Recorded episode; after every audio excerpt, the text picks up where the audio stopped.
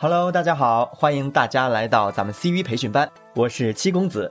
不知道你们的小本子和小耳朵都准备好了吗？那这边的朋友，让我听一下你们的掌声。好，这边的朋友，你们的欢呼声。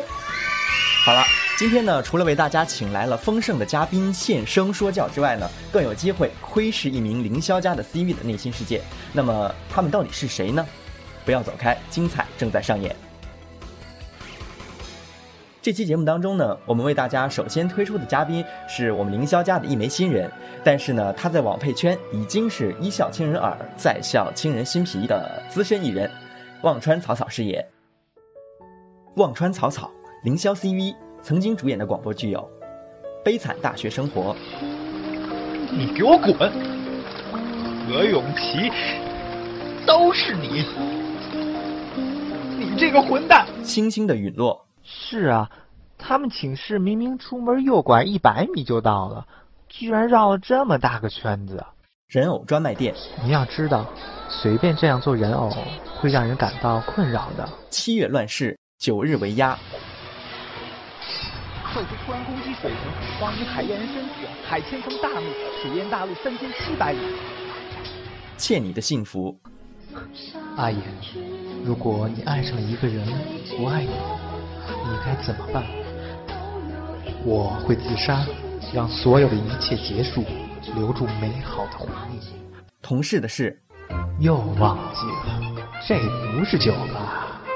明明尾的很好啊，怎么遇到这小子就破功了？莫叶，嗯，还没想好，现在找工作不容易呢。避火连天。云哥，神剑门这一年一度的聚会是越来越热闹。我死了？我我没有，我没死。哎，七点了，我要起床上班了。我手机跟月票应该在包里。大家好，我是忘川草草，今天非常开心能有这个机会和大家交流一些关于网络配音的感受。我最早接触网络广播剧是在咱们天涯的一个论坛上看到关于我的悲惨大学生活招募 CV 的一个帖子，于是就按照那个帖子上的联系方式和剧组的一些人联系上了。通过试音，也经过一段时间的等待，就得到了梁少彤这个角色。可能在集中录干音的当时的两个月当中，基本上每天晚上都在语音聊剧本、聊情节、聊人物的理解。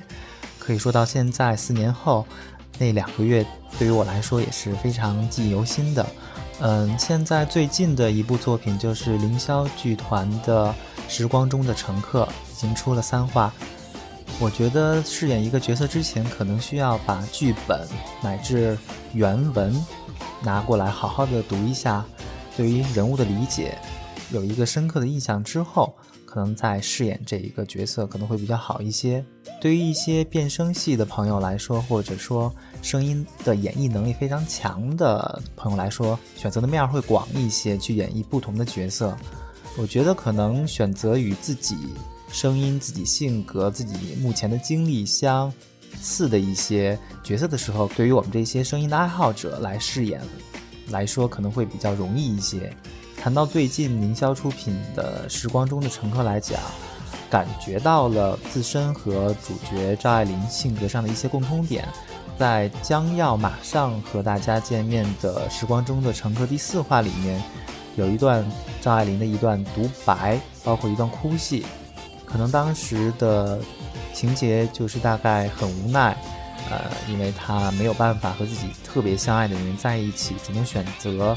一个对她好的人，她当时就非常的无奈的一段长的独白，可能和我当时的一些感情非常相似，所以当时我在饰演张爱玲那个场景的时候，就会显得比较轻松，显得比较自然一些。包括当时的哭戏，网络是一个非常好的平台，它可以让我们这些天南海北的一些声音爱好者聚集在一起。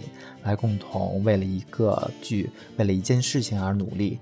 希望大家能够开开心心的在网络广播剧上这条道路上越走越远。嗯，希望每一个声音的爱好者都能找到适合自己演绎的角色。可能我在想，不管是网络上的事情也好，生活中的事情也好，只要你用心去做，用心去做你感兴趣的事情，我想大家都会有动力，都会把它做好的。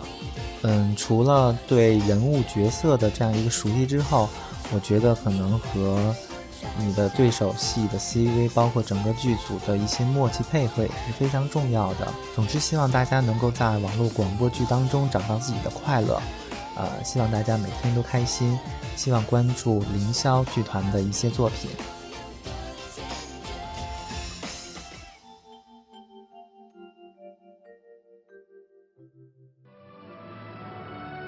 三木哥，北广播音系毕业，现从事主持工作，有丰富商配经验。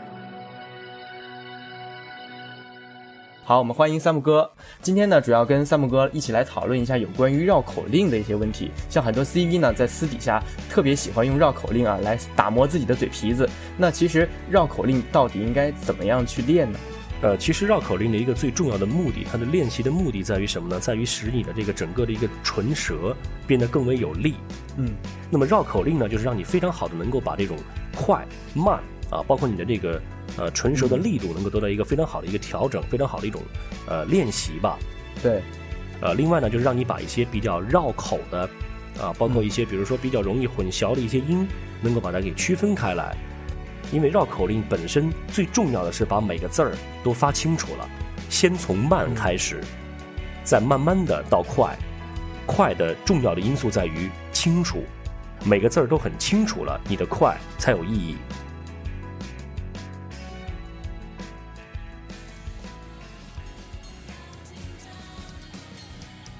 好，下面呢就让我们一起来跟导演讨论一个问题，就是有关于这个剧本的锤炼，怎么样来读剧本呢？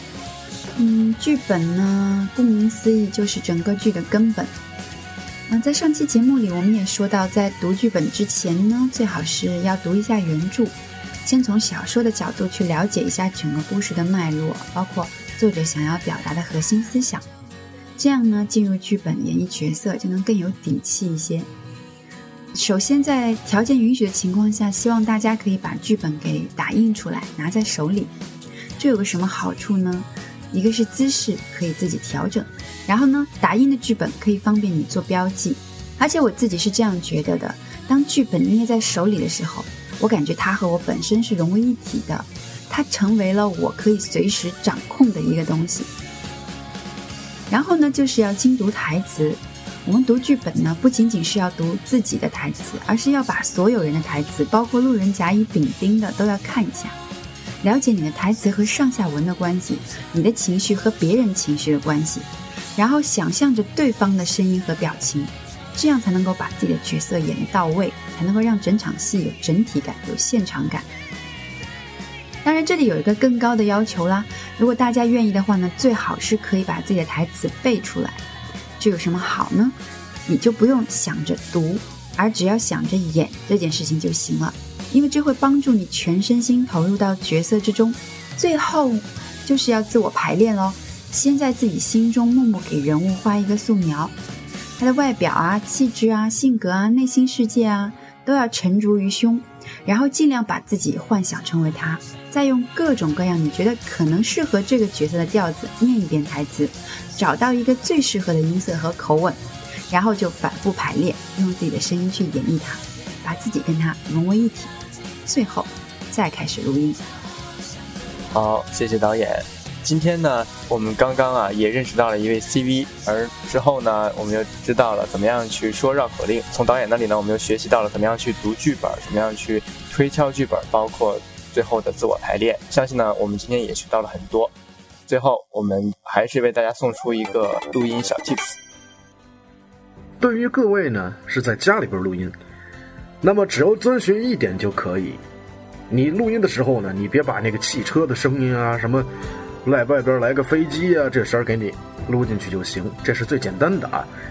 再一个呢，就是说你录音的时候啊，你切记，你那个房子里边不要太空旷。你要空旷了之后呢？你的声音发出来之后，它通过墙壁的反射又给你收到你麦克风里边去了，那就会造成那种咱们常州说的那种房间感。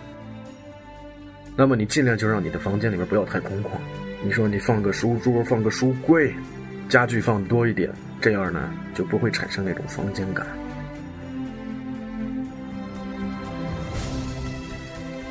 好了，今天的课呢就上到这里，期待经典，守望凌霄，我们下期再见。